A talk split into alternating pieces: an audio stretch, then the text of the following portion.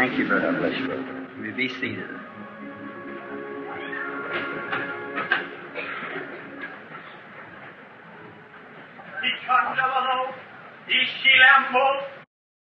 shall see my glory. Yea, thou shalt behold those things which thou hast desired. And the Lord thy God shall be real unto thee if thou wilt but open thine heart and believe.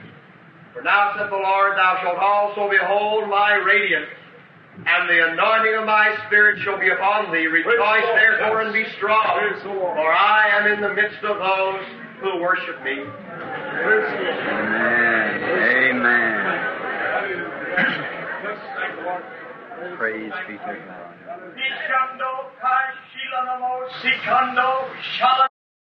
Do in thy midst those things which thou hast heard of, and thou shalt run with the story, yea, even unto others who know not.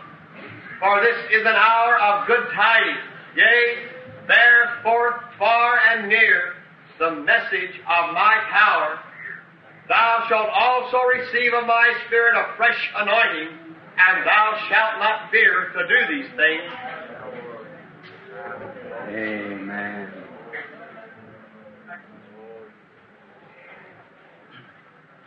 What a grand thing it is tonight to hear this said just before we, for us, come to speak to you. God promising us that He will give us a fresh anointing. That's why we have assembled here. That's why this meeting is called. I certainly deem this such a grand privilege to be here tonight, to assemble with this church again, these worshipers, with my good friend, Brother Moore, his lovely wife, and their family, and all the families of the Lord that has gathered out for this time of fellowship, Jubilee. We gather around the Word of God and around the praises and worship of His people. I certainly missed something of not being here to hear our brothers speak of the outpouring at the beginning of the outpouring of the Holy Spirit at Azusa Street and Los Angeles. And I sent the tape man ahead, uh, Brother Sothmann, which is here somewhere, to tape the message this morning so that I'd be able to get to hear it. And we drove last night through the storm trying to make it, but we missed it. And um, we got so tired, just had to stop at Little Rock about between 12 and 1 o'clock and sleep a while. I overslept this morning. So I was kind of tired. We've been pretty busy and getting ready now for overseas and so forth. So we uh, was just a little tired. And but I um, know I will enjoy hearing this patriarch's message on that time. One time in up in Canada, I was privileged to hear Brother Moore read the story, and I've always wondered where that book went. Uh, I wanted to read that about the heartaches and cries of those people in the early outpouring of the Holy Spirit. I believe one of them lost a little child or something, had to, didn't even have a casket to put it in, had to go saw some boards and make a casket. And oh my, how it was rejected by the people, but yet with an undying faith moved on to see the great church today that it has produced. It goes to show what faith can do. I think if a person ever is sure in their heart and have something that faith can anchor on, they should never cease, no matter how many times they're defeated, they should continue on. You know, there was a man one time who wanted to write a, thought he could write comic strips. No one would accept his, his ability. And finally he began to write some little editorials for a church and he got out in a, a little old rat infested garage and tried to write some stories and no one would receive them and every newspaper turned them down, said he didn't have the ability, but yet he believed he did. And he continued on and on. And you begin to notice the peculiarity of a certain little mouse that was in the garage, and there's where the story of Mickey Mouse was born. And Walt Disney now, millions and millions of dollars at his company or whatever he has is worth because he believed that there's something in him pulsating.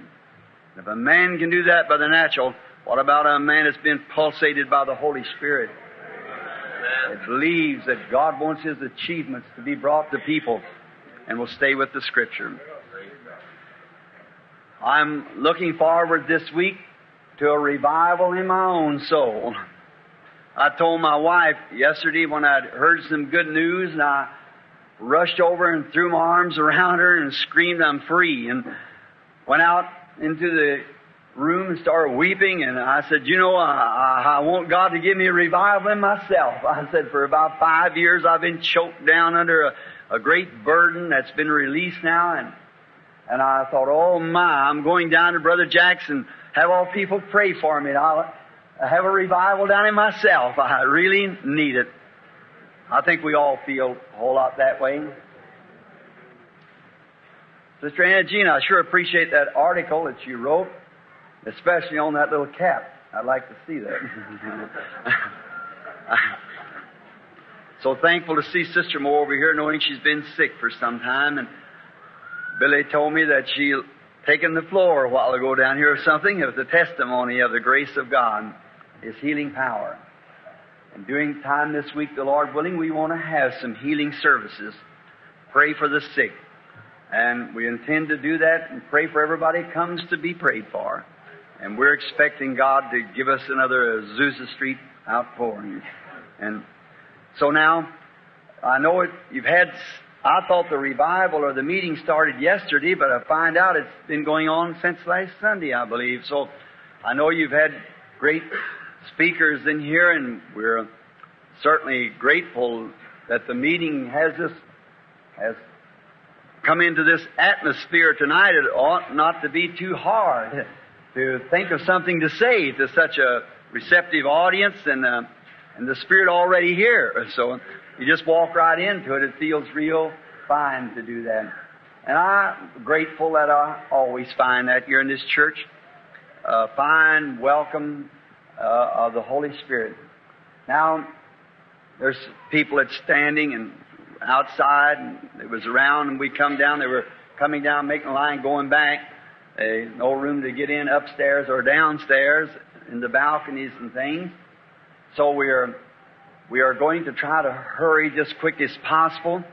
And tonight, speak to you a while, and then tomorrow morning there is a, uh, a session, I believe, in the morning and uh, I'm sure everybody wants to be here tomorrow afternoon, and Brother Jack's going to answer questions. I said, uh, Brother Jack, what about that? He said, I, I, I got the answer, but I don't know about the question. He said, so I'm sure glad the burden's on him to have to answer questions. Now,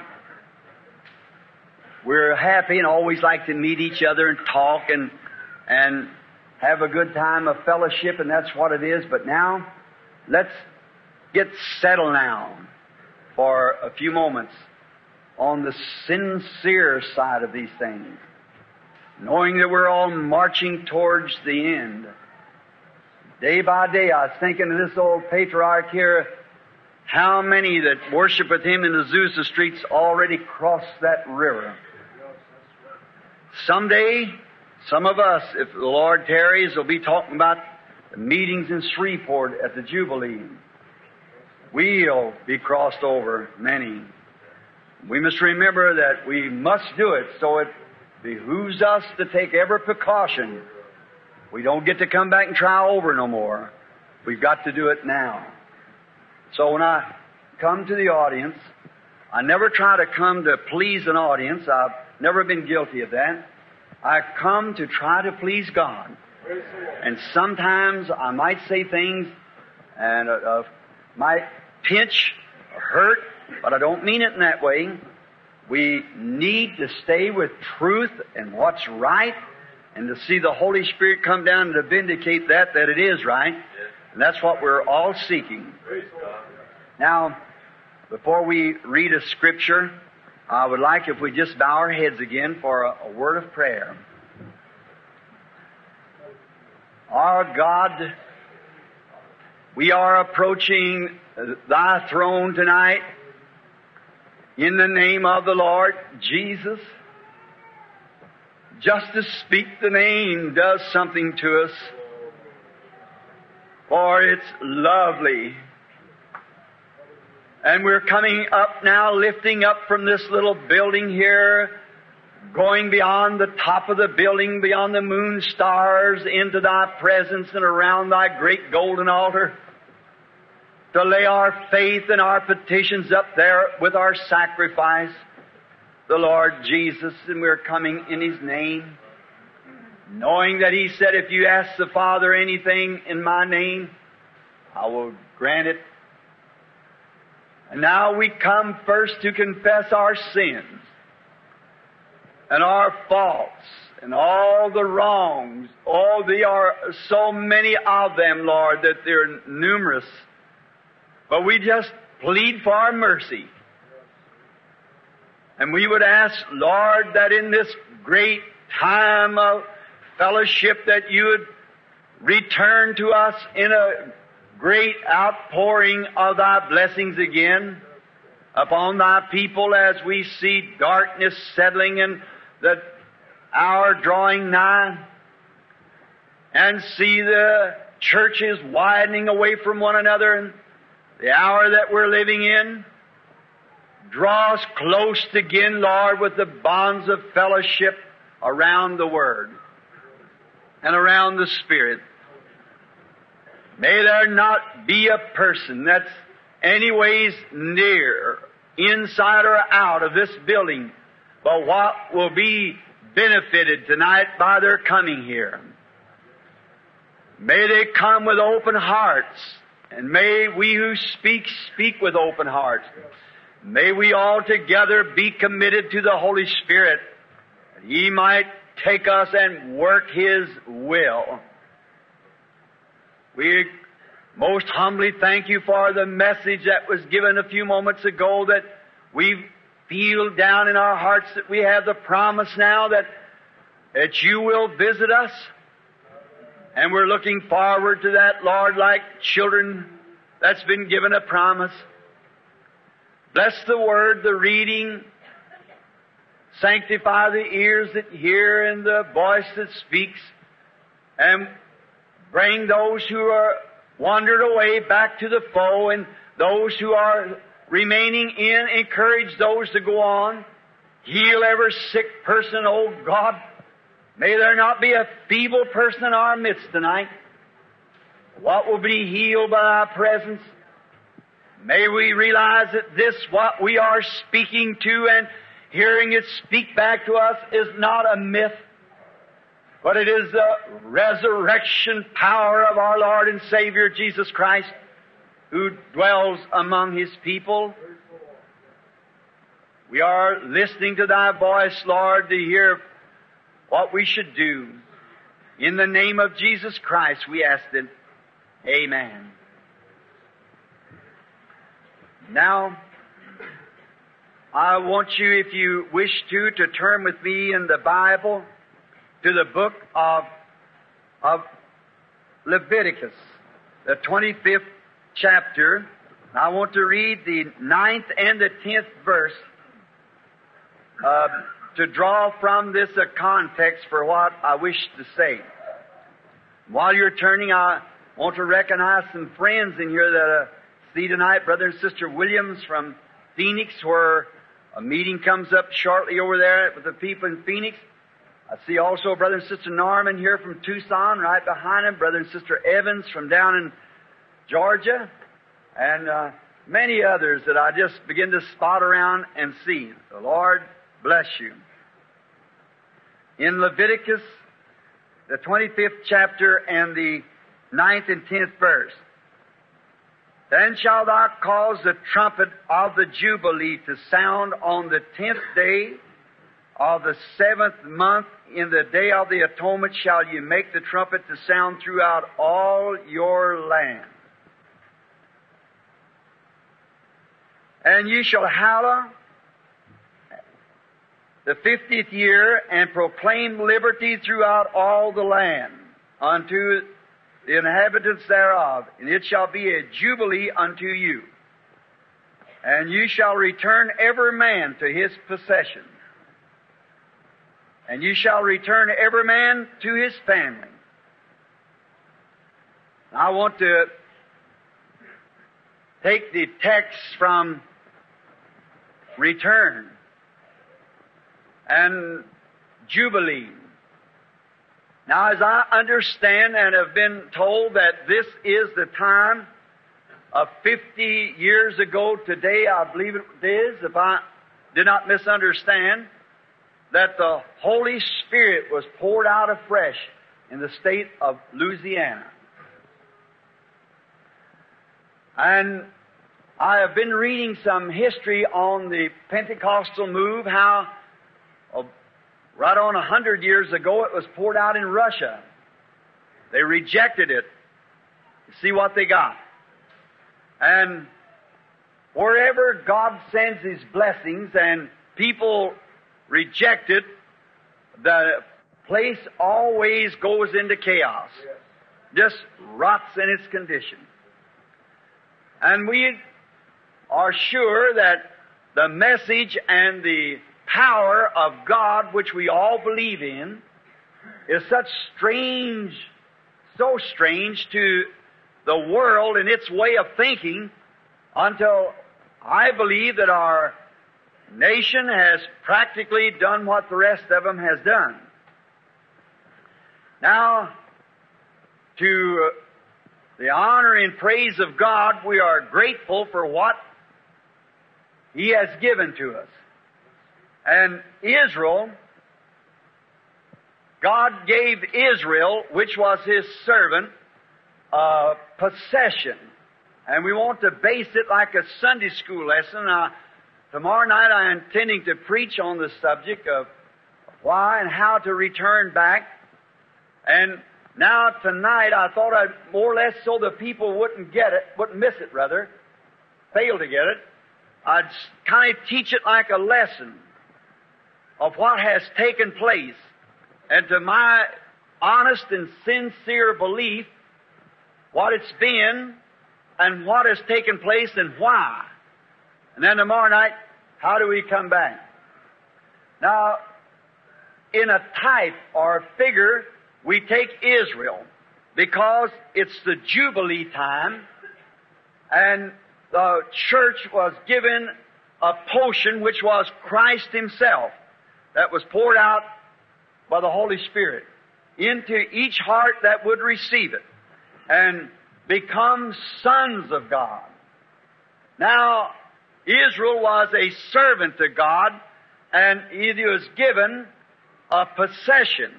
And this possession was not to be uh, given to anyone else. It was to be to Israel only.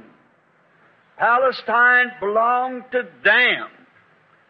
And if we had the time, or time would permit us rather, to go back and take the birth of those patriarchs when they were born by those uh, women, and each one, when the baby was being born and the mother in labor uttered the voice of this patriarch, positionally placed him in his place in Palestine hundreds of years later. How we can put our confidence in this written Word of God because it's so inspired that every phase of it hangs together and it's drawing a picture for us of what God was and what God is and always will be. Now, we find that when Joshua divided the inheritance to the people, each person was placed positionally exactly the way these Hebrew mothers named those children. How they were placed in Palestine just at their place. Asher, Gad, and, and Nephilim, each one. Judah, every one just placed in their position. What a, a wonderful picture it gets us because it's a type of God placing in the church Himself every member, every stone, every place, every Christian to itself. Each one of us in our peculiar way has a place in the house of God. Like Solomon's temple when it was cut out all over the world. But when it was brought in by, to Joppa by, floated in and took from there by ox cart, and all these odd rocks had their place when the temple went together. And I think that God down through this time has cut out some very odd stones that we might not have understood, but they have their place exactly in the temple and the building of God. And Joshua, by inspiration, not by just mathematics, he, he by inspired by God, he lotted each one of those uh, patriarchs in their position, just exactly the way their name belongs. What a, a picture it puts before us of God in His master work. No one could have ever done it but God. There's no way of doing it. God alone. It was to be for, was to be their, theirs forever. It was a gift from God. God, by His marvelous grace, give these people this land and this position and place them in it according to His Word and the birth of the people. Just perfect how it clumped right together. And I think it was a type. And now no one else could take that place. That had to be for Israel alone. Just them alone was the only ones that could take this place and still it uh, the blessings on the place. And if somehow or other, during these time, if they lost their inheritance, by some means, it might have been poverty, it might have been some other way that they, they uh, lost their inheritance, were their fathers, one would uh, leave it to his son, he would leave it to his son. It belonged to that tribe, it belonged to that people. Forever it was an inheritance. If I'm not misunderstanding the scriptures wrong, I believe in the great millennium that is to come. You know what I mean? They'll take right back to that place. For we know Zion shall be lit up. that great city. And they'll not have day or night there, for the, the light will hang on Zion. And I believe in the millennium those tribes will take their positions again. Now, if somehow or other the individual lost their inheritance that was given to them by God, there come a year called the Jubilee year. And that was every seven years they had a, a rest, a Sabbath. Every seven days they had a Sabbath. Every seven years they had a Sabbath, and seven Sabbaths was 49 years, and the 50th year was Jubilee. And in this Jubilee, every man that had lost his inheritance by some means, if he was a freeborn and a true-blooded Israelite, no matter who held the possession, it had to go back to him free. He didn't have to pay a thing. He didn't have to do a thing, but just stop what he was doing and go back to his inheritance. Oh my. He had a right to it. It was a God-given right. Because he by grace had inherited it. And it had been given to his fathers and handed down year after year. No matter what had taken place, if he lost it, it must go free. It meant grace is way provided for each individual to return to their rightful inheritance. What a picture it gives us tonight of the church in this last days. You see what man can do, and then you see what God does. What man does is failing and will fail, has failed, and always will fail. But what God does is eternal and must forever remain. Nothing can ever take it away. God give it. It's His free gift and by His sovereign foresight saw it and placed it and there's nothing can ever move it. It's there eternally. And it, Jubilee was God's manner of expressing grace to His people for restoring or be brought back to their rightful position. Now, I believe that this is the hour again of Jubilee. I believe it's the time of Jubilee.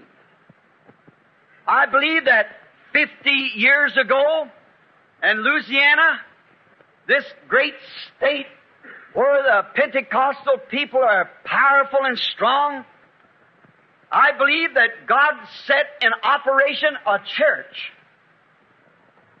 And I do not say this critically, I say it sincerely, that I believe that though that little minority has grown to a great, powerful, tens of thousands times thousands of Pentecostal members that's associated in every form of, of government that we have, and every, uh, like police and, and uh, statesmen and, and great man, even into the federal government.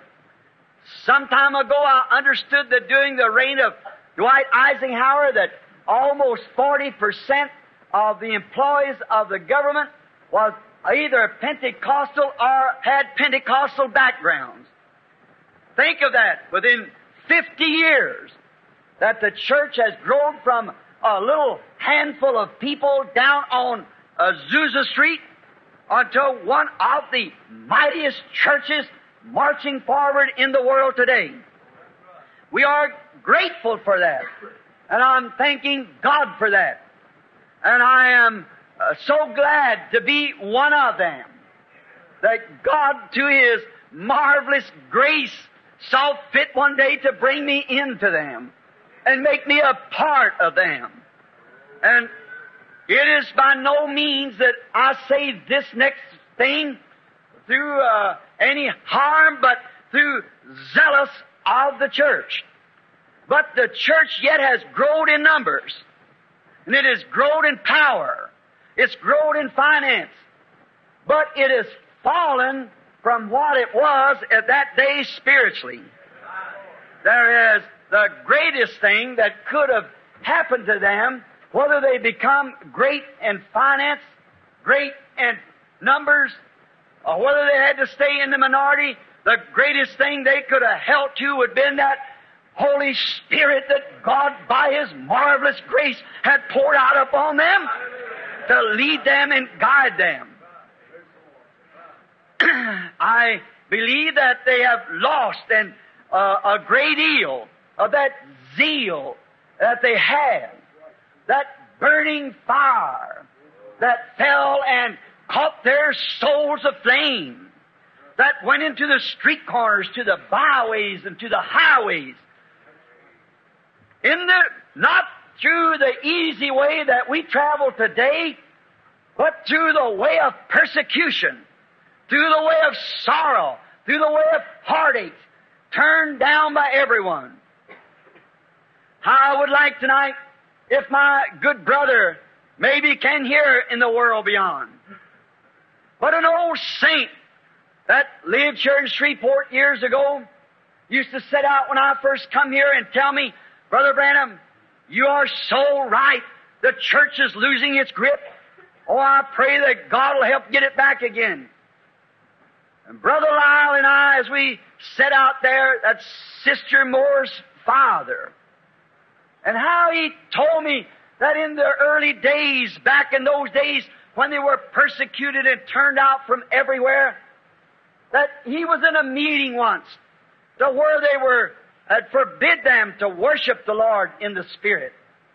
And a group of people come up and shot through the windows with pistols and rifles.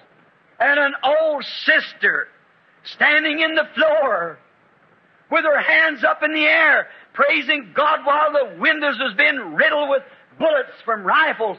And the bullet struck the woman's dress and fell to the floor without harming her. We need to go back to a power of God and a something that can do the same thing today. Although in our numbers, persecution always gives strength to the church. We've had it too easy. We get slothful. We get to a place where we don't want to move on because everything's just handed to us. It takes sorrow and tears and sweat and prayer and faith and promise to move forward in the power of the Holy Spirit. That zeal and power that they had in those days has long time vanished from our assemblies. I'm afraid if the windows would be shut out tonight, people would run every way and never come back again. But, and another thing, it's too bad. You know, to think of those things happening like that. But yet, it proves that the God that was in the old days is still God today. The God that was ever remains God and expects His people to, to keep their vows and their promises. But when we get everything so easy, then we just slip along and the first thing you know, we've gone out from these things, losing our inheritance.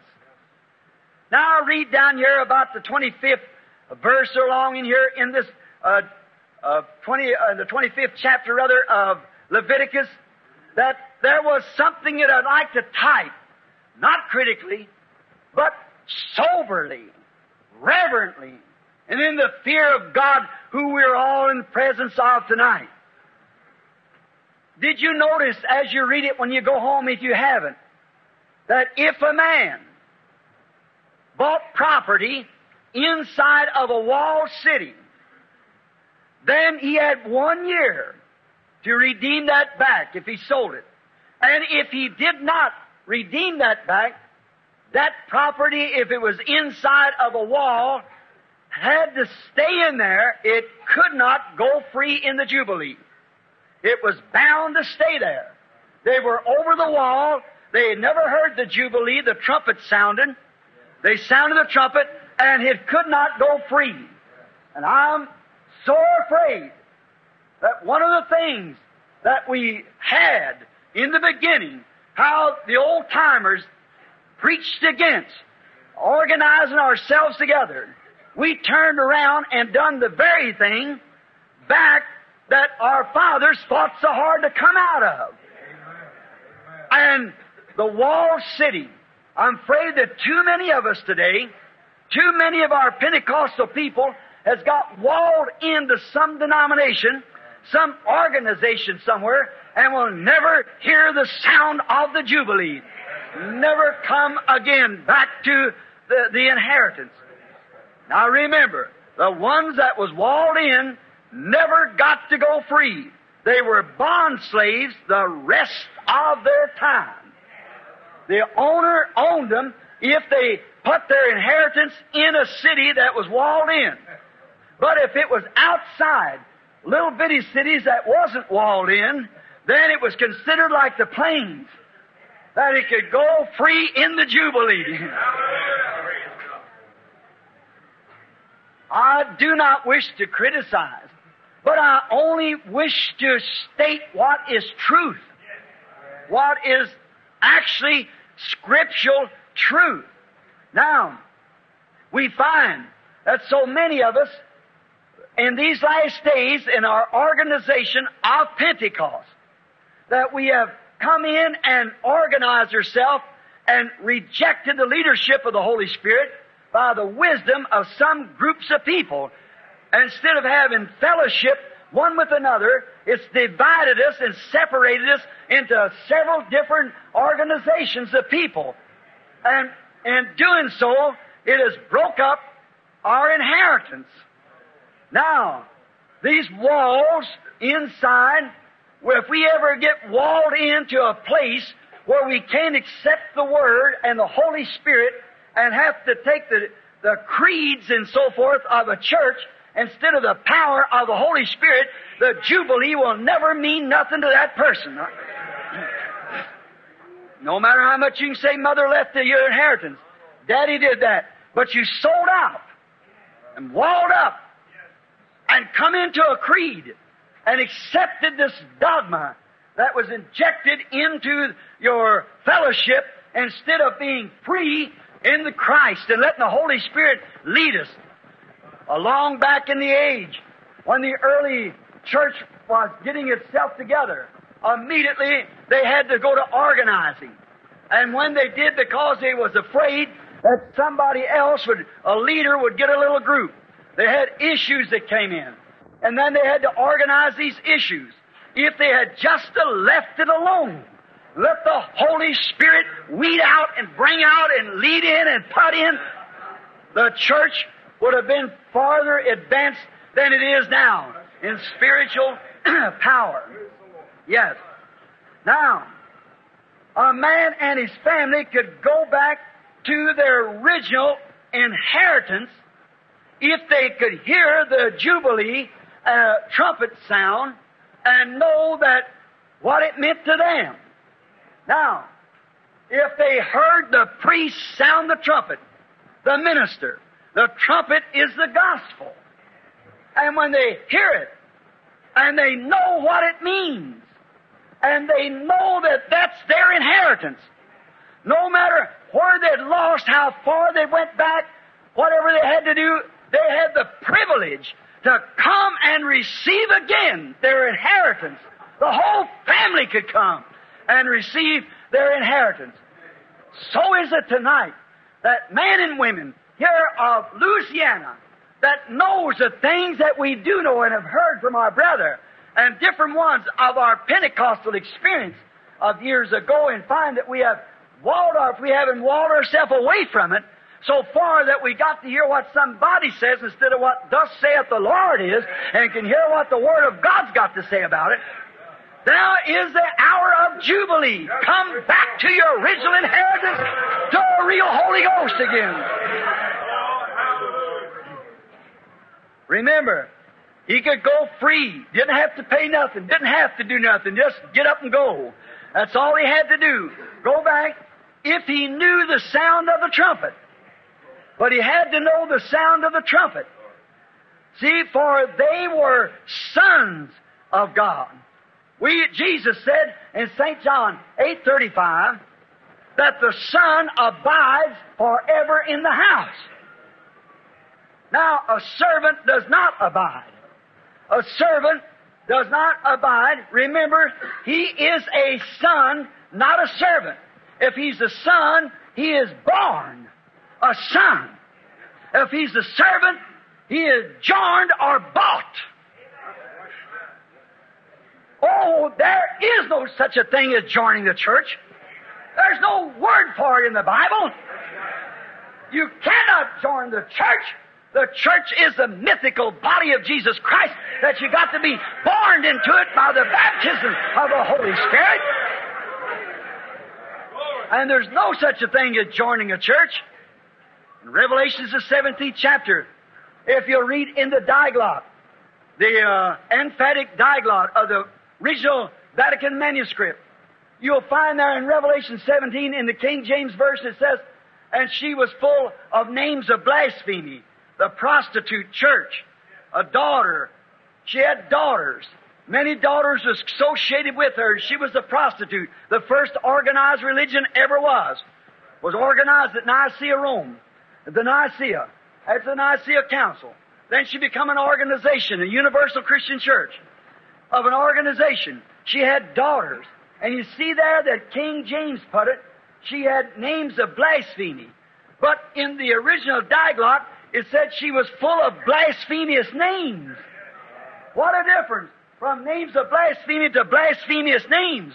That means to me, I don't know uh, if I'm wrong, God forgive me, but it means churches that has took on the names of Christianity that live like the world and act like the world and do the things of the world and has brought a disgrace upon the true church of the living God.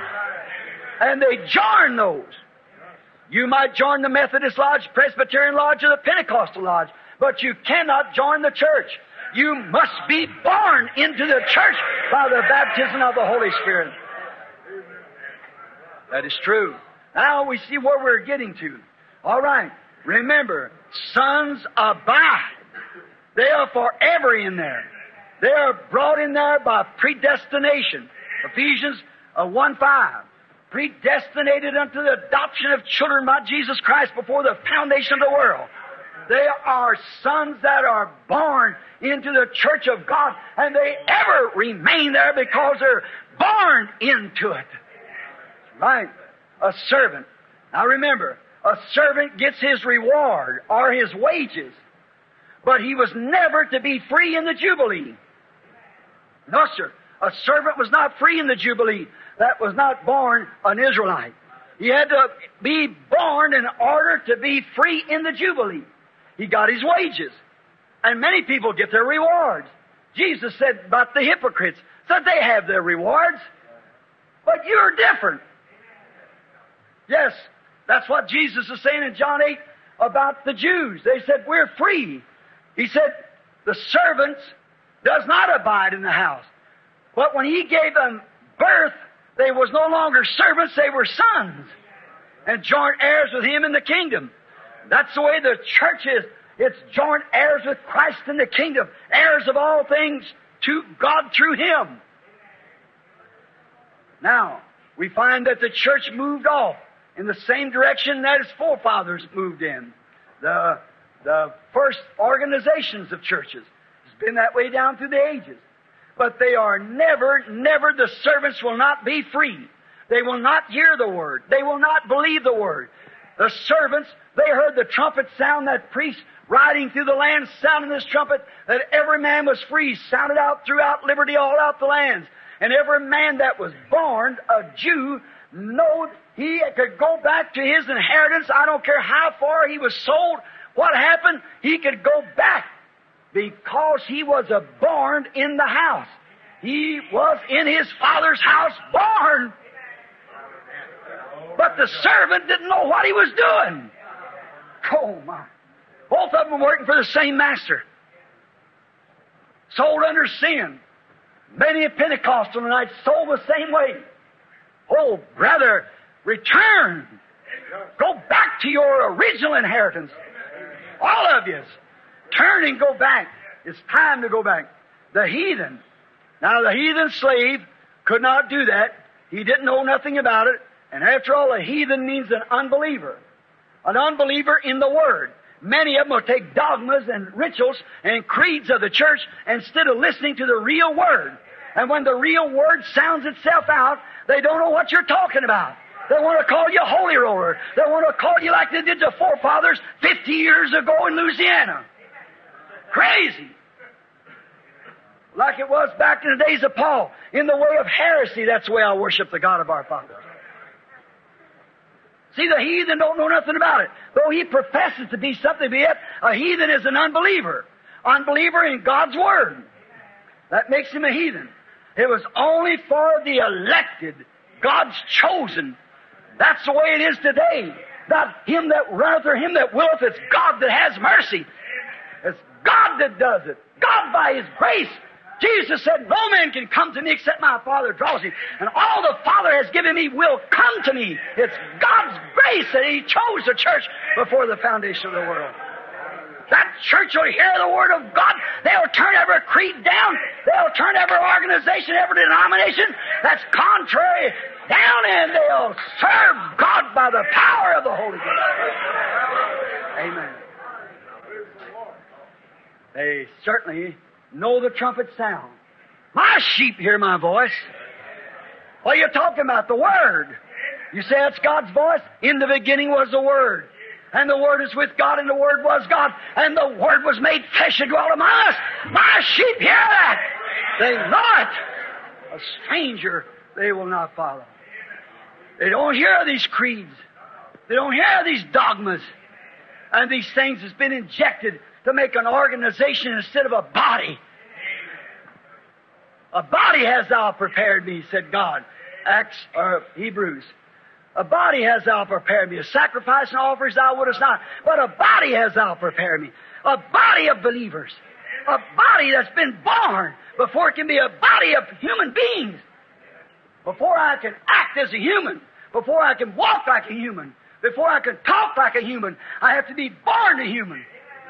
How would a knot on the tree know how I acted? How could he ever say, I don't act like that? The only way he could be that is be born like me.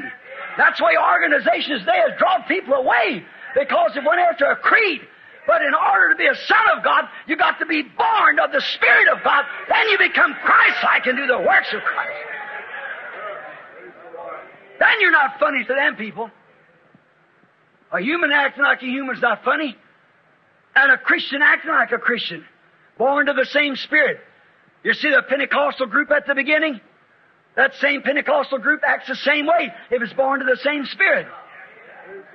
Because it's born. That's why today that people doesn't understand the church. And uh, churches begin to grow cold and formal, getting after creeds and things, and leaving off the polling of the Holy Spirit. All right. Others doesn't know the sound of the trumpet. The bond slave is bond. The Bible said here, from generation to generation. Every one that come into that city and bought property, he was bound. He could not redeem his property in the Jubilee. It did not go out free, and he could not redeem it. It remained the one that bought it from generation to generation. That's what the scripture says here. He must remain in that city with his property. Well, that's where his inheritance was, was in the city. He wasn't free to go back because he'd sold out. Now, we say from generation to generation. I asked a man not long ago, one time, Dr. Bosworth, I guess you remember Brother Bosworth. He said, I asked a girl one night in Toronto, Canada, Are you a Christian? She said, I'll have you to understand I burn a candle every night. like, see, that's all she knows about Christianity. I asked a woman one time, was she a Christian? She said, I'm an American. I'll give you to understand. I said, that's not nothing to do with it. I was going to pray for a woman one time, and the lady said, pull the curtain there. I said, well, I was just going to offer prayer. She said, pull that curtain. I said, all right. Aren't you a Christian? She said, we're a Methodist. I said, that testifies fine that you're not. See? See? See, if you say Methodist, that's just a blasphemous name. If you say Baptist, that's just a blasphemous name. We can say amen to that, but brother, let me ask you something. What about Pentecost? If it's not a born again experience, it's still a blasphemous name. Pattern after the beginning. So correct. That's right. See, they don't know one another. They don't know fellowship. All they know is their creed. They're just settled down like some kind of a lodge, like a lodges. Our ah, lodges is all right if you want to belong to them, but don't associate it with the church. The church is a born again bunch of believers that's in Christ by the Holy Ghost, led by the Spirit of God. They're not of the world. They're out of the world. They're different from the world. That's what makes them what they are. Their life is dead and they're hidden in Christ and they're dead in Christ and hidden by, sealed by the Holy Ghost. they're away from the things of the world. The bond slave from generation to generation. One woman said, Well, I'm a Lutheran. All right? Pardon me. A Lutheran. My mother was a Lutheran. My grandfather was a Lutheran. All right?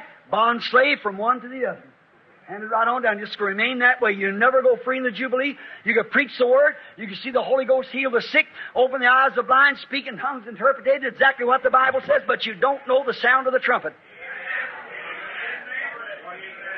Right! That's the truth. They don't know the sound of the trumpet. They've sold out.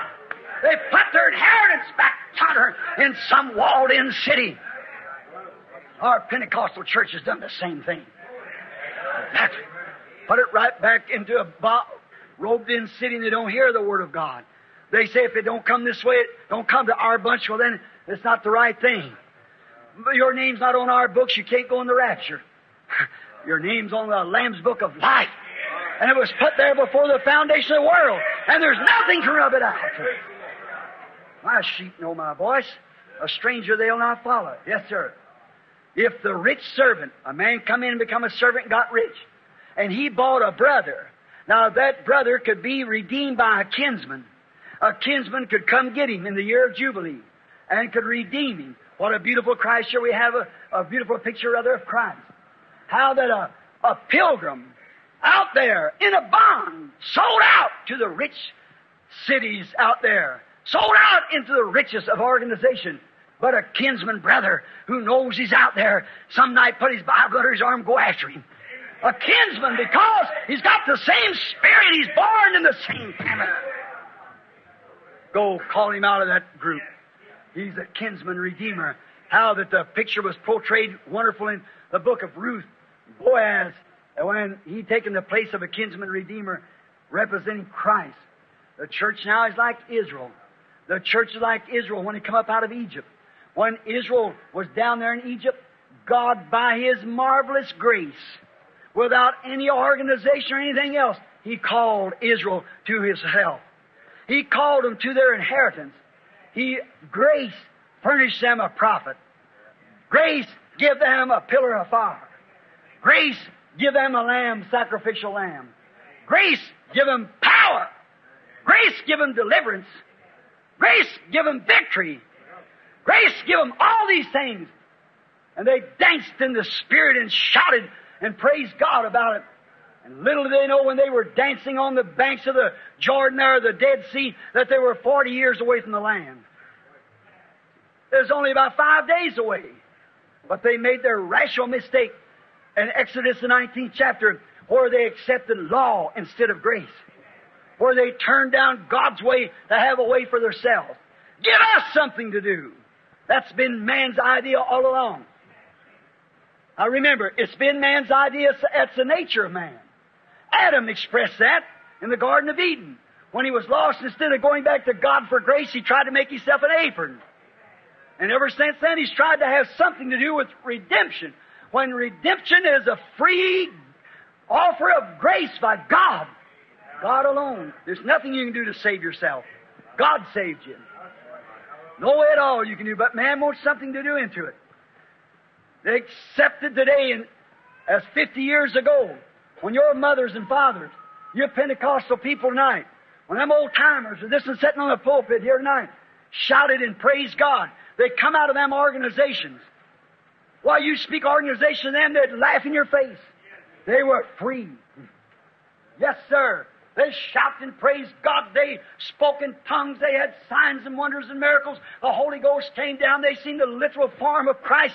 They done great signs and wonders. They suffered. They bled. They went under persecution, bitter, and everything for that cause. And now, what did they do? The same thing Israel did. They made the rational mistake too. They wanted to organize.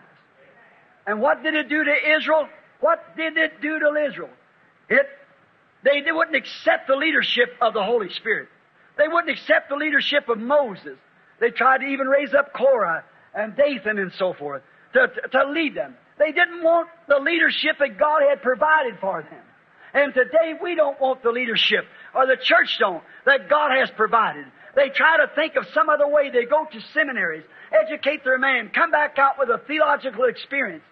Oh, I'd rather have a man preaching to me that don't know his ABCs and never was in a, a theological seminary and have an experience out know, on the broom side, sage hill somewhere behind a stump and God fill him with the Holy Ghost? Certainly. Let him be led by the Spirit. God will make everything move right direction towards him. He's like a magnet. Can't hide him. Like a house on fire in a high wind. You can't put him out. He'll burn right on. He's burning for Christ. You can't do nothing about it. Yes, what did they do? Oh, they did the same thing that Israel did. Oh, they had victory. They shouted, they danced, they spoke in tongues at Pentecost down here in Louisiana 50 years ago. But as Israel wanted something to do themselves, so did the Pentecostal church. They organized the assemblies of God. Then after that come the other, I believe it's called United or something. Then on come another, and then another, and then another, and then another. So look where it's at today. You know what you've done? The same thing Israel did when they rejected God's provided plan for them, they begin to wonder. That's what the church has done today. Wondering about and taking in everything into their denomination. Tobacco smokers and unholy people married four or five times and everything else. Let them preach and take a hillbilly singer out down around the uh, rat house out there one night and let him play on the platform the next night. Why, it's a disgrace to the church of the living God of such. Certainly. What did they do? It's brought blasphemous names, stole Pentecost, the very name it should be holy. It stole it into a spot because they say he's Pentecostal, she's Pentecostal, they're Pentecostal. Look the way they do and act. Right. Blasphemous names. Sure, that's the truth. Yes, sir. They made a rational mistake when they did that. And they wandered for 40 years. That's exactly what they done. They wandered for 40 years. When they wasn't over five days from the promised land. It's about 40 miles from the Red Sea to where they crossed Jordan. About 40 miles. They could have walked in three or four days and been into the promised land. But they made their own choice. And the church would have been a church tonight. Glorious without spot or wrinkle. If the fathers would accept it and stayed with the Holy Spirit that God had brought about them organizations, but they went right back into it like a dog to its vomit and a hog to its water. They went right back again into that. And now we've wandered another 50 years, wandering in the wilderness. But there come a time when God said, You've been on this mountain long enough. Come on, we're going over. May it be Louisiana's experience now in this Jubilee. May it be an experience again that God the Holy Spirit will speak to the people of this generation, their sons, as He did back there when the old fighters had died out, that fought and said, You go to do this, I'll do this. And you baptize in the name of Jesus, we'll have nothing to do with you. And you do this, we'll have that and everything. The old fighters are dead. Right. It's time to rise, ye sons of God, in the name of Jesus Christ, and rise to a place or you can return in this Jubilee and hear the sound of the trumpet of the gospel of the Word of God. Ye are brethren. You are not denominated. You are brethren because you can't be denominated. You're born sons of God. If the slaves want to stay in the walled city, let them stay. But you're free. You're free. Let's go back. Let's go back to our inheritance. Let's go back to the beginning. Back to their, led by the inspiration of the Holy Spirit. That's where they made a mistake. One time again, Israel did that. It's just a thing that people does. One time Israel looked around after they had their inheritance divided to them. They wanted to be like the rest of the world. They desired a king. The old prophet, prophet's always been God's way of telling people. The word of the Lord came to the prophets. It's a prophet who told them the truth. And Samuel stood up and he said, Have I ever taken your money? Or have I ever told you anything in the name of the Lord but what come to pass? They said, That is true. You've never took our money. You've never taken our livings. You've never begged us for things. And you've never told us nothing in the name of the Lord but what was the truth. He said, Then stay away from them things out there. Get a king over you. God's your king. And it displeased God. And Samuel wept before the Lord, and the Lord said, They haven't rejected you, Samuel. They've rejected me. You're just an instrument I'm working through. Let them have it. That's exactly what they got. And we find the sorrow that followed it. God is their king. God is our king. The Holy Spirit is our leader. God give us the Holy Ghost. Let's stay by it. The Bible of direction to see where it is the Holy Ghost. The Holy Ghost can't promise something here tonight over here. It's got to keep exactly what it said to remain God. It's got to stay Holy Spirit It's got to be the same. Yes, they wanted to displease Samuel. When Samuel had the word of the Lord and told him, Israel shouted and danced. Sure, they had a great time, but they found out they wandered for 40 years. Now, in are wondering, did you ever think what they did out there in the wilderness? Did you ever think of what Israel done? God blessed them. Sure they did. They had their gardens or crops. They married their wives. They raised their children. God bless them, and He's blessed the Pentecostal move. He's sure. But remember, that wasn't what God sent them out to, to live in that wilderness. They were just to pass through the wilderness. They were on the road to the promised land. The church was to go on to the full promise. The church tonight should be in sheer splendor of glory. She should be waiting for the coming of the Lord. Instead of that, she's scattered everywhere, wondering which is right. Is this right? Is that right? I'll join this and over here and down that. Oh, return. Get away from those things. Now, what has it done for us? It done that for them. It made them remain in the wilderness. It's brought us right back into the same vomit that we come out of. we organized ourselves and put us right back in the same mess that we come out of. Can't you understand that God never had an organization, never did ordain one, and never spoke one, but always against it? God wants to lead man.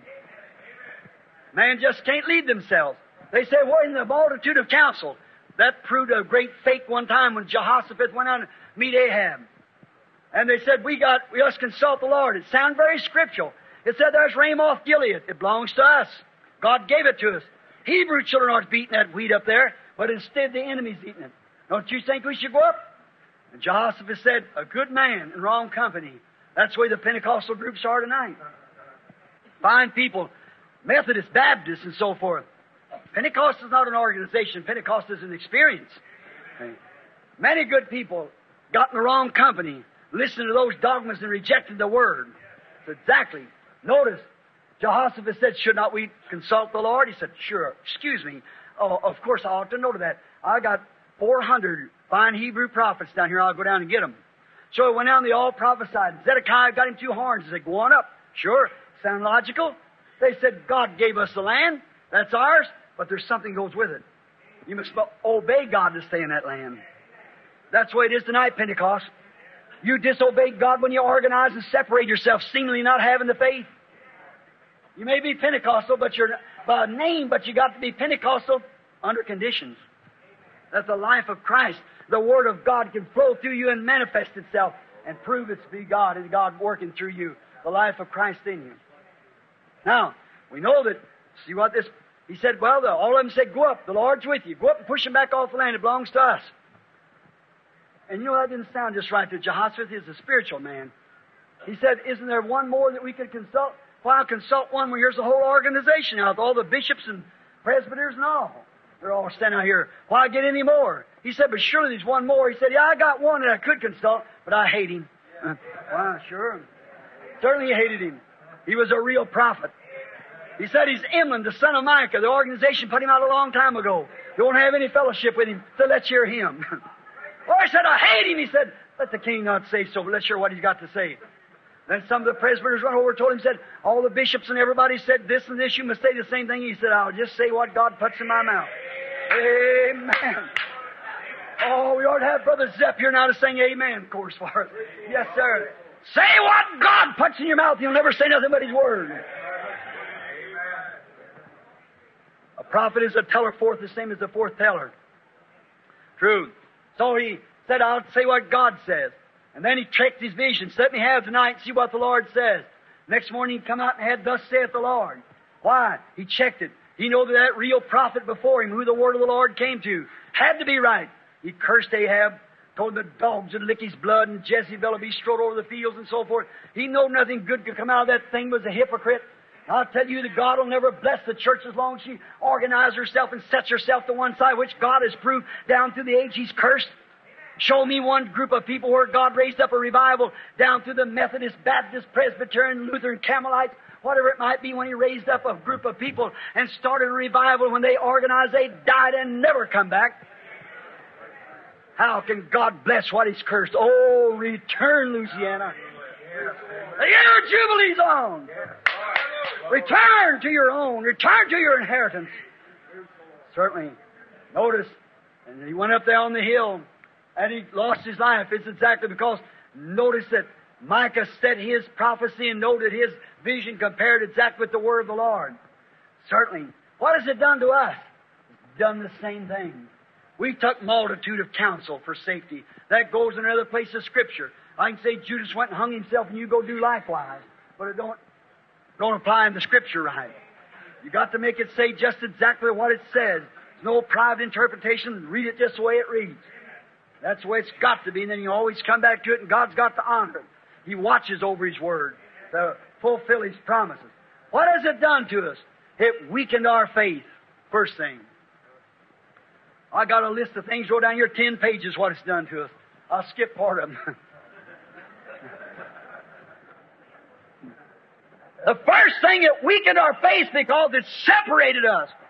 And we've seen another brother over in another organization speaking in tongues and receive the Holy Ghost and doing the same things we did, and yet we were taught that he is no hypocrite because he didn't believe in our group. We are not divided, all one body, we, one in hope and doctrine, the Bible, one in charity. It weakened our faith, paralyzed us. Yes, sir. What did it do? It made chickens out of eagles. Earthbound birds out of heavenly ones. Well, a chicken is a bird, all right, but he's earthbound. He keeps his nest down here wherever weasel come come around, kill his eggs and get his little ones and things. But not an eagle. He builds it so high yonder that nothing can touch him. God likens his heritage to eagles, you know. That's right. And we've got a bunch of Pentecostal chickens not eagles. What made it? We give them chicken feed. That's what did it. Some kind of a creed or denomination, not the word of the living God. We switched it and turned it and made what we wanted to make out of it to make an organization. Added dogmas exactly like the Roman church did. Same thing, no wonder she was a mother of harlots. Yes, sir. They give them chicken feed, denominational creed. And they've lived on that. That's all they know. They're earthbound. They don't know how to raise their feet and rise up in the presence of God and claim victory. They don't know how to shout the praises of God. They don't know how to accept divine healing. You talk to them, they bray like a mule. They know nothing about it. I'm not, if I'm, forgive me if I said something wrong. I didn't mean to say anything wrong. I mean to make a point that people who talk about divine healing, they turn their back. Oh, even our Pentecostal groups are denying it. Did you know the Roman Catholic Church was first the Pentecostal church? Two thousand years has borrowed that. Let this Pentecostal organization run the way it's in. In a hundred years from now, it'll be worse than the Roman church. That's what adding creeds and dogmas does. You make chickens instead of eagles. God, God's Jehovah Eagle. All these little ones are eaglets. Brother, they know how to take a ride up there in the blue above all this kind of quick whack down here that goes on. They don't want none of your barnyard assemblies. they fly up in the heavens where the stars are. Breathe the fresh air of purity. Yes, sir. Oh, yes. They've modernized our assemblies. That's what they've done. And another thing they've done, they've brought immorality to our women. Exactly. Our men, our brothers, put them in denominations and say, if you don't, if we give that, take your card away from you, your fellowship card, well, you'll never be able to preach nobody else because we'll blackmail you, we'll blackball you, and they're afraid that makes a chicken out of him. Brother, shake loose! Come back to the Jubilee, you're an eagle! Let nobody tell you you're a buzzard or a chicken, excuse me. Uh, you're, well, a buzzard too, and a vulture. yes, sir. You're an eagle! Yes, sir. You don't care for your old dead creeds and denominations. Let's come back. We're eagles. We fly in the heavenlies. Amen. An eagle can go where no other bird can think of going. They try to follow him, and disintegrate. He's a special built bird. yes, indeed. I tell you, a man is born of the Spirit of God as a special built man or woman. Hallelujah! They're born with the Spirit in them and knows how to act and to do and to be a son of God. Amen. It's true. You know that's the truth. Yes, sir. We don't have to have it. Our women, it used to be a shame for our women to cut their hair. They're doing it. It used to be wrong for women to wear makeup. They do it. Pentecostals. I went here not long ago to one of our famous Pentecostal churches. They know what was coming. So I just go preach the word. Now I've been preaching. Every one of them got up and went out almost. They didn't have hardly enough to have a Sunday school.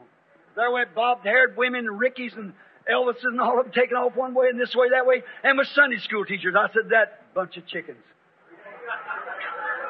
They can't stand good fresh meat. That's right. We need a Holy Ghost. Eagles eat eagles food. Eagles don't live off of creeds. They live off of the Holy Ghost. They live off of Christ. God's real eagles. They had to be born special. She can say, I'm a bird too. I know you're a bird. That's right. But not an eagle. They don't hear it. They can't stand it. They can't fill up. They just can't take it. Why? They can't take it. They don't know nothing about it. Solemnized our assemblies, paralyzed them. Our assemblies has been paralyzed by modernism. We've got great big fine churches, great big fine organizations, great big fine doctors of divinity. I ever had a respect for a little woman one time was Aunt Mrs. McPherson. Rolf McPherson's wife, a lovely little Christian. I was sitting talking at a breakfast with one of the Christian businessmen. and we were sitting there talking, having, as a dinner it was. And, um, so, Brother Tieford said to me, he said, Brother Branham, I wonder why you haven't come out to see us. A long time ago. And Sister McPherson, she come out of an old-fashioned Pentecostal home. Her father and mother were one of the old pioneers of Pentecost. I said, well, you got to talk about another brother who established a big church and taken from her all they had from the temple. And All they had done like this. I said, well, that's a very poor compliment to the church here. If they're going over there to build a million dollar church and got one already built here. I said, hungry children eat out of a garbage can. They're hungry. No. and when we got to talking about it, Sister McPherson raised up and she said, Rolf, that's true. She said, what have we got here but a million dollar white elephant? I said, if you get back to that gospel that Mrs. McPherson stood for, the baptism of the Holy Ghost and the power of God, instead of Doctor, PhD, LLD, all that kind of schooling here, we need a return to Pentecost. Back to the gospel. Back to the leadership of the Holy Spirit. Yes, sir. Go out there and see them women preachers, short cut hair, all kinds. You know how they do. You know what it does? I went the other day up here in the country and I never seen, I seen a woman over here in Los Angeles. I went up to pray for her. I thought she had leprosy. But I'd seen. It didn't look like that. Green under the eyes and everything like that. I, well, I never, I started walking up and say, lady, I'm a missionary. I've seen leprosy. I've seen plague. I've seen everything. I've never seen anything like that. Uh, I'm a minister. Would you let me pray for you? Here come another. And I looked just like her. And I thought, wait a minute. What was it? Well, it's a shame. Maybe a nice looking woman. But you know, you're not supposed to look like a freak. That's some prehistoric something. Something off of somewhere they call Myers. You're a born again saint of God. Say the way God made you.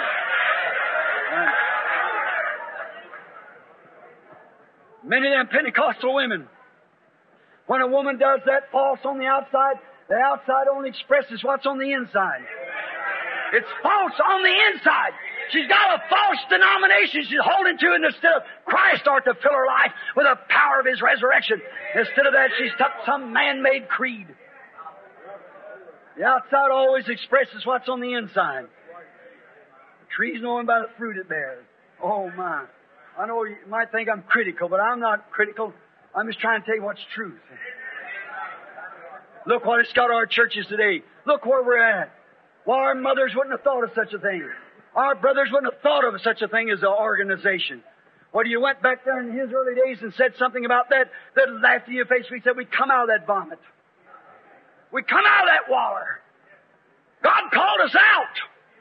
We don't want to go back like Israel for the flesh pots again of Egypt. God brought us out of it, but we've been wanting to go back. We went back and see what we got. The same thing they are. Pot can't call kettle black. right. Six to one and a half a dozen the other creeds and things just separate us. But brother, oh, I could hold on this a long time. But let's not do it. Let me give you one good news. This is the year of Jubilee. If you've got mixed up in that kind of stuff, let's return. We got an inheritance.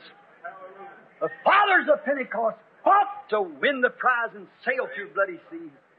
Let's not walk this flower bed of ease by joining some organization, settling down and saying, Bless God, I'm Pentecost.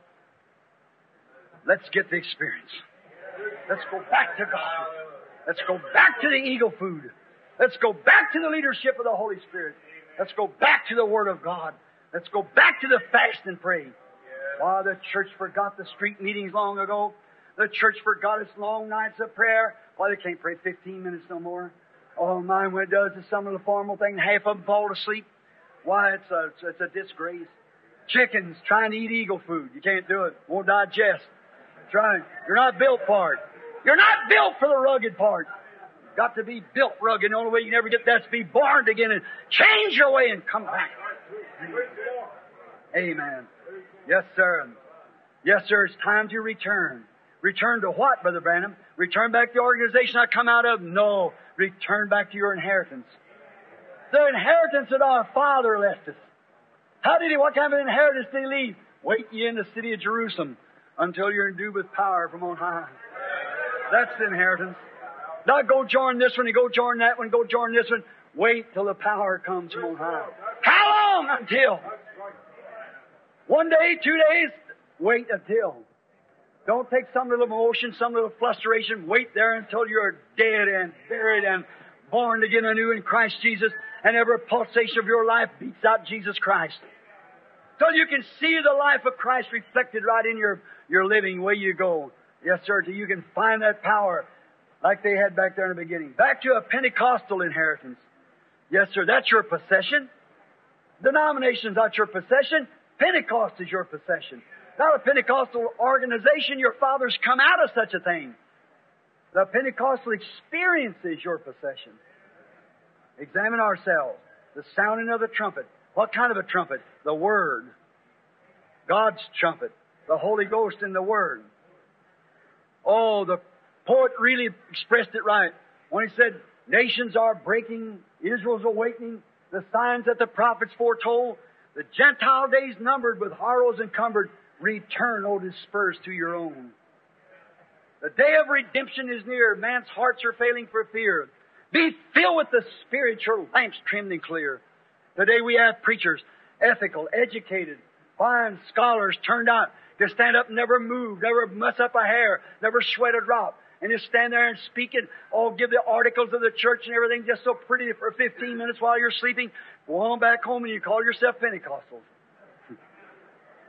Brother, we need an old rugged backwoods preacher that'll come out with a pair of overalls on and hit the pulpit. Hallelujah! Anointed with the power of God. He won't preach five minutes till the Spirit will take the church that's gone the rest of the night. Up into the heavenlies. It's eagles. They won't peck around on barnyard stuff. They go on up into the heavenlies for their food. The sounding of the trumpet. Yes, sir. Return dispersed. But if you sold your inheritance, if you sold out and done these things, what am I saying? Return back. If you joined up with some cult that tries to keep you away from fellowship with other brethren, leave the thing. This is Jubilee. Amen. I feel religious. Return, return. This is Jubilee. Don't let it pass by. Remember, don't let it pass by. If you've sold out, if you've went out in the world, if you've sinned, you know you once had the experience, you went and joined up where you can't fellowship with the rest of them, you've done all these things. I don't care what you've done. If you're a son, you have a right to return now because it's Jubilee. It's Jubilee time. But if you settle back into a wall somewhere, put your name down and anchored, got all chickenized, there isn't going to be much happen to you because you'll never hear it. You'll walk out and say, well, I guess it was all right. I've heard that before. See? Go home, sleep it off. Up the next morning. But conviction you don't sleep off. The Word of God you can't shake off. If you're an eagle, you've caught something. This sounds sacrilegious, and I hope I don't mean it that way to you, but I, I don't mean it myself. Like the farmer set the hen. He had, didn't have, well, he had enough eggs to set her. Him one, he put an eagle egg under it. When that little eagle was born, it's the funniest looking thing amongst them chickens you ever seen.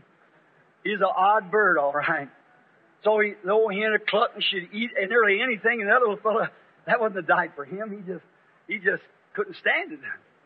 And you hear that clucking the hen. What does that mean? We got pie supper, socials, dances, bunko. He's an eagle. He just couldn't understand that stuff. One day the old mammy hunting for him. Must have been the year of Jubilee for the little fella. the old mother come over and she screamed. He looked up. Said, that sounds right. you heard something. She said, son, you're not a chicken. You're an eagle. Come out of it. Said, Mama, how do I get out? Said, just flap your wings. That's your God-given deliverance. You're a born an eagle. You got an inheritance. Come on up higher. Get out of that stuff. Return back.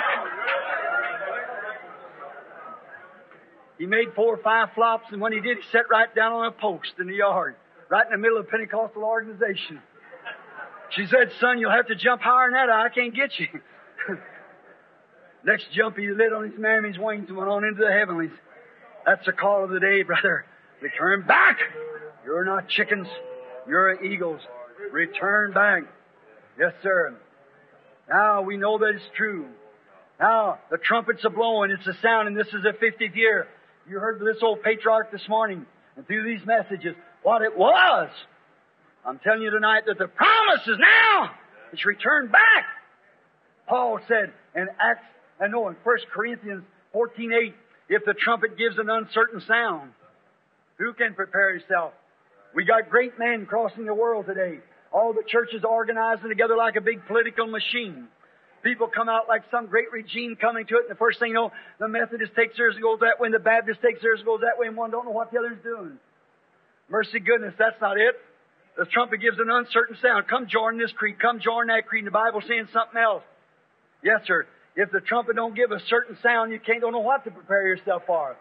But when you see the trumpet of God sounding the word of God and God vindicating it with signs and wonders as He said He would do, that's right.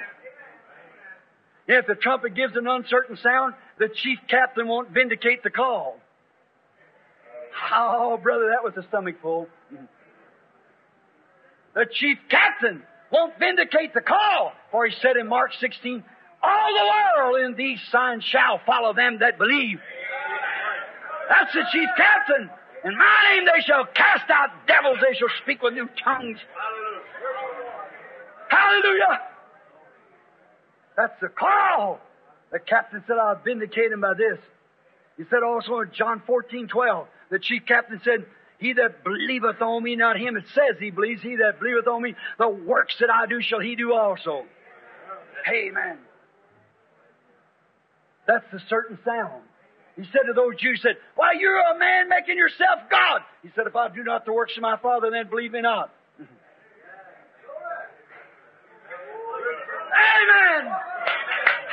Let's have it, Brother Church. Right. These signs shall follow them that believe. Up and down through Louisiana in a buggy, and old T model Ford with cars wrapped on with baling wire. Went your father's preaching that against these dogmas that you've added to it. Come out of it. Return. Come back. Repent. Return back to where you come from. This is Jubilee year. These signs shall follow them that believe. Yes, sir. Oh, let me say this. This taped, I oh. know. You rich Laodicea church said, I have need of nothing. You know the Bible said you'd be that way. Said you're lukewarm. Oh, you say, we shout and praise God. Oh, yes, Israel did the same and made such an awful mistake. Now, that ain't it. I mean that burning zeal of God. Nothing can stop it. Look at that Hebrews 11 there, where just one nod of them patriarchs from God, they subdued kingdoms, wrought righteousness, stopped the uh, lion's mouth, and escaped the fire. And the things that they done through faith, but just one nod from God. The day God can stand up, preacher, and hammer that word as hard as he can, and we go to sleep. Get up and walk out. No wonder you're walled in the church is. I'm, i know this is taped. It's going lots of places, you see. This go all over the world because we have a tape sale completely around the world. Goes to missionary in foreign fields. I mean, everyone, yes, sir, return. This is the time to return while the calls are coming. Yes, sir. These signs shall follow sons, not slaves, not bondsmen, not servants, but sons. These signs shall follow believers. And no man can call Jesus Christ only by the Holy Ghost. That's right. You might say you do, but the Holy Ghost has to vindicate it and prove it. Yes, sir. Oh, rich Laodicea with a church on the outside. Christ on the outside of the church, rather knocking, trying to get in. Said, I'm rich and don't have need of nothing. Sure, you come right up with the Methodists and Baptists, overrun them in numbers.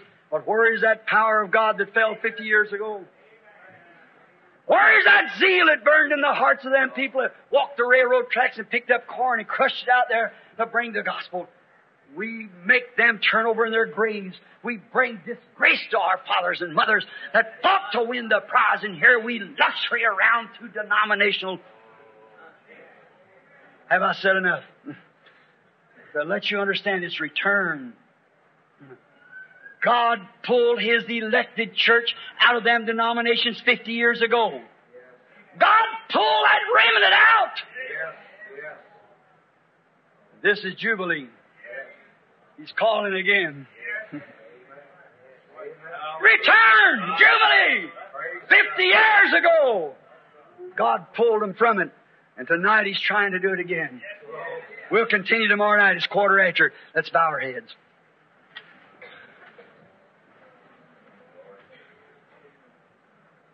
Nations are breaking. Christ is everywhere. Israel's awakening. She's her own nation. Got her own money, her own army. She's in the United Nations. The signs that the Bible foretold. The Gentile days numbered with harlows encumbered, atomic bombs and everything.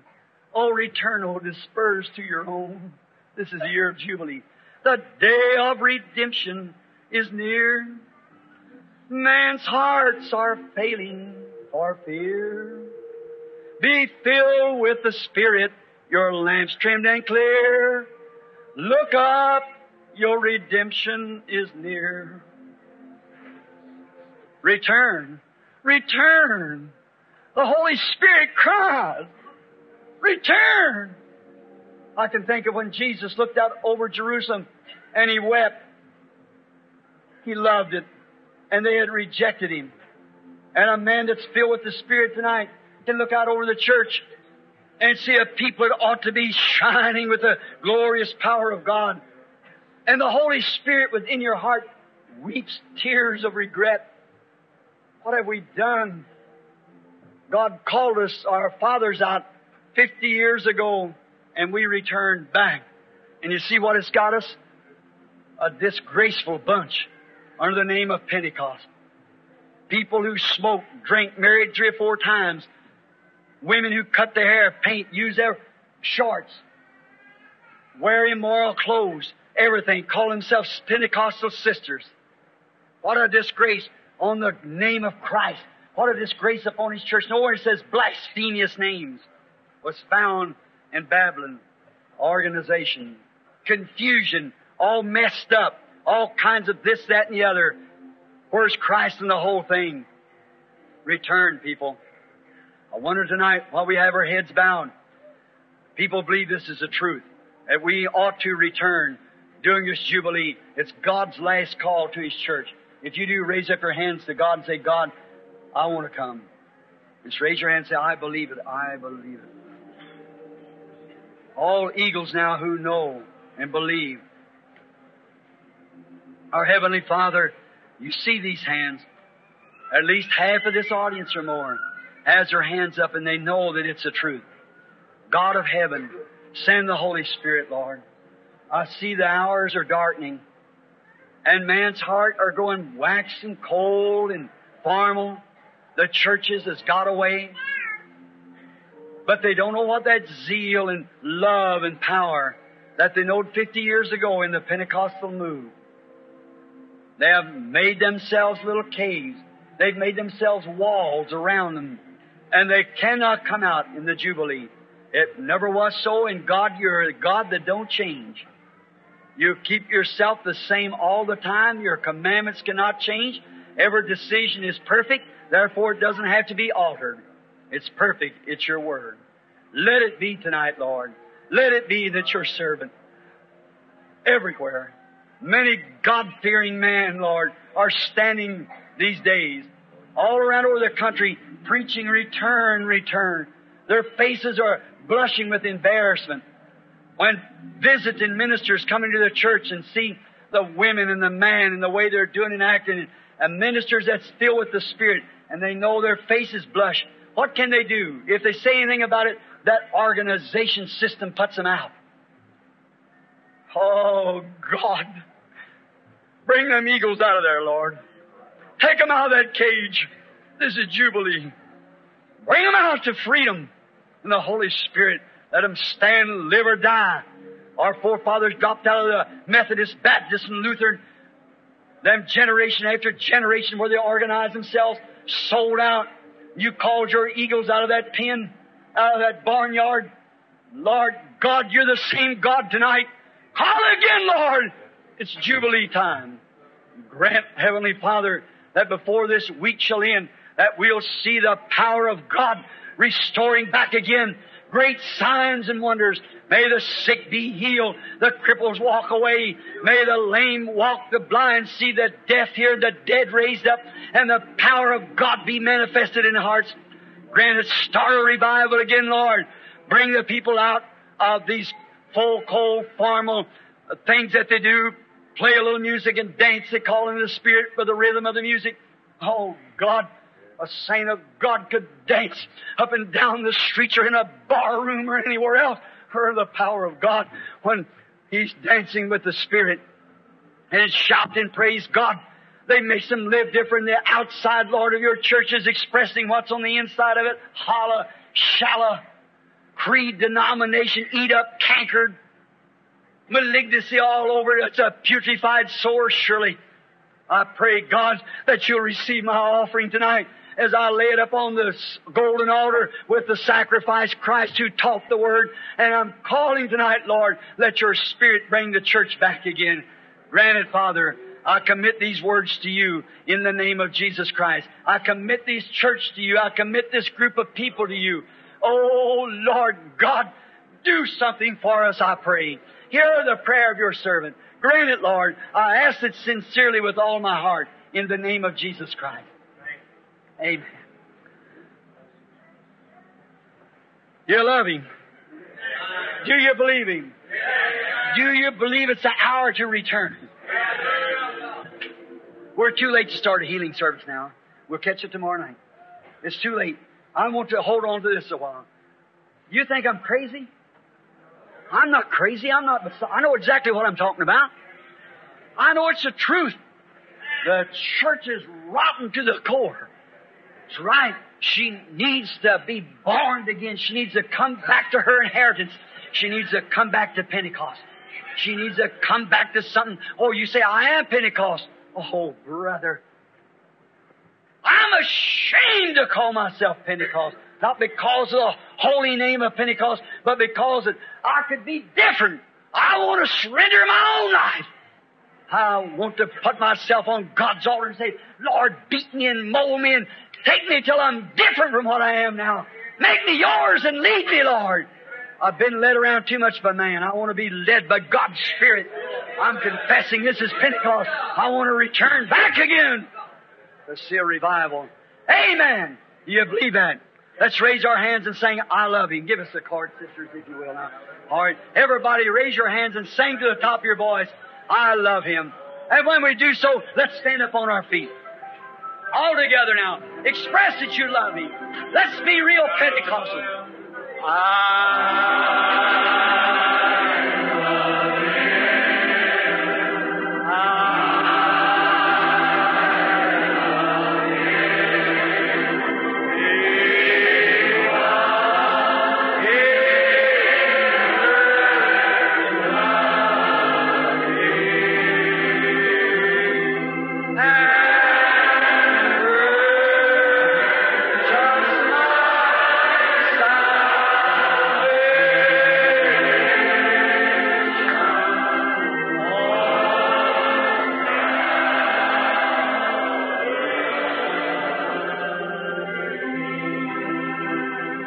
it. Mm. Now, there's a Methodist standing by you, a Baptist, a Presbyterian, a Pentecostal.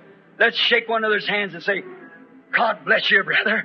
Let's return. Let's say that when we turn, shake hands to everyone in here. Ah.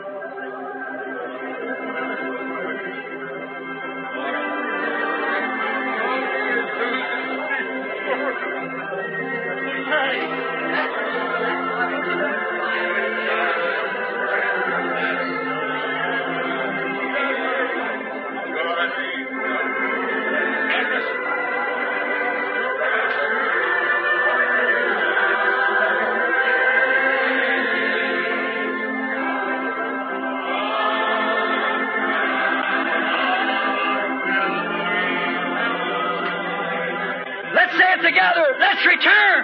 Let's return. Let's return. Let's return. Brother Osteen said you preached to Azusa Street exactly. Amen. Let's return.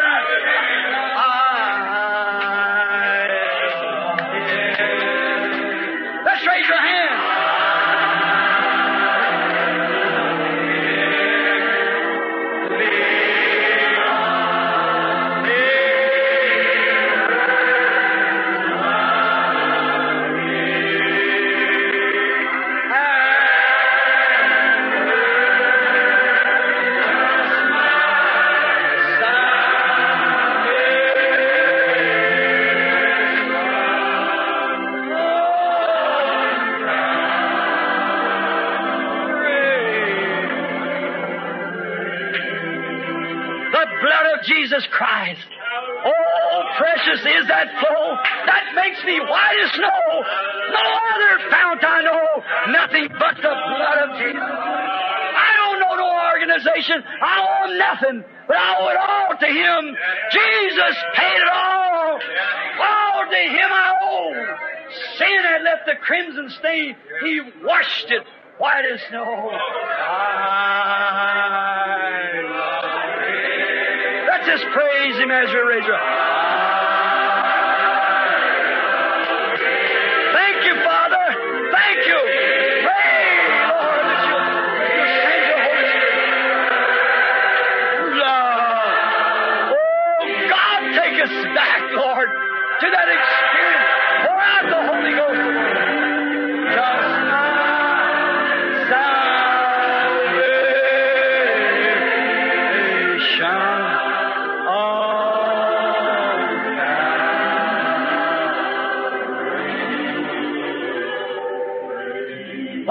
Music continues, let's just keep our hands up. Let's just love Him. Let's just praise Him. Let's pray in our own way. Pray the way you do at church. All that wants to get a fresh baptism, raise, shake your hands back and forth. I want a fresh baptism. Oh, God. Praise Jesus. God, send the Holy Ghost upon us. Take us back, Lord, to those experiences again. Forgive us of our trespasses, Lord and help us to come to this knowledge of the power and truth of the gospel. It, Lord. On Calvary.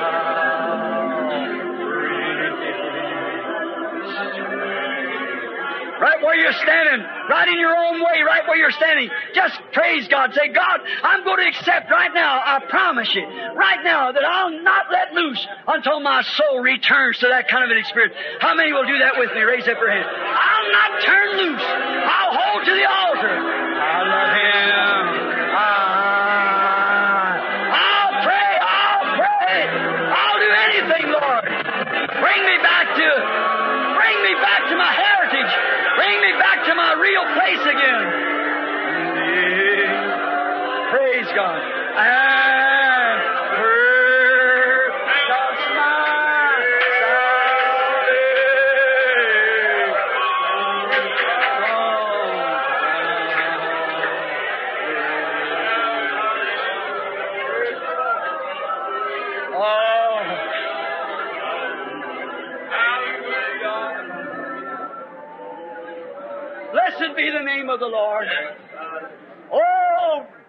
Send His power.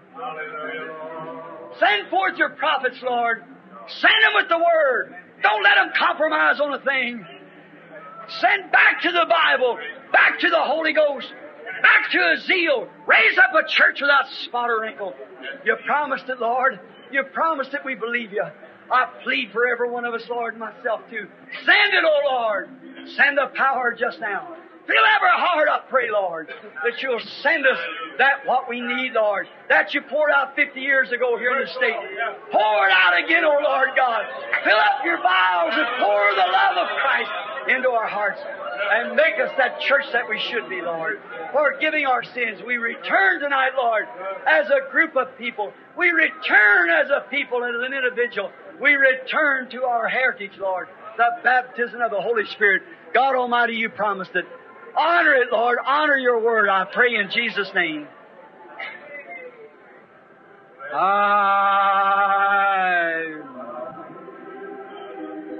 Oh, God.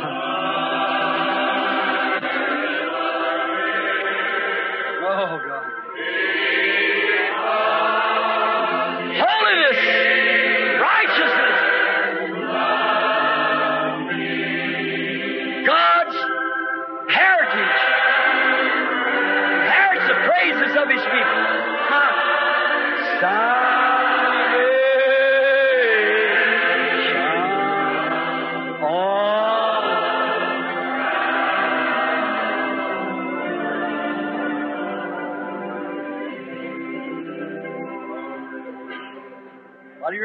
You remain standing, I want this dear old patriarch of the faith The thing that I've been talking about, brother, it's the things that you all fought for many years ago. Absolutely. The church ought to come back to that, don't you say, brother? We've gotten away from. To save the movement, we've got to get back. Amen. We've gone the way of all the other denominations that was good to begin with, wonderful. And step by step, they've fallen into the clutches of machinery that has been of human genius making. We've got to get back to the Spirit. We've got to get back. You hear the cry of that dear old saint from his heart with tears running down his face. He knows that there's souls waiting across the altar yonder. Jesus will come someday. I hope and pray that God will raise up man here and women that'll go back. That'll go back in spite of everything. Return back. It's Jubilee. Get out of this mechanism. You can never achieve anything for God in there. You're only achieving it for an organization. Let's come out and achieve for God. And you can only do it by His mechanism, the Holy Ghost. That's what was given. God bless you.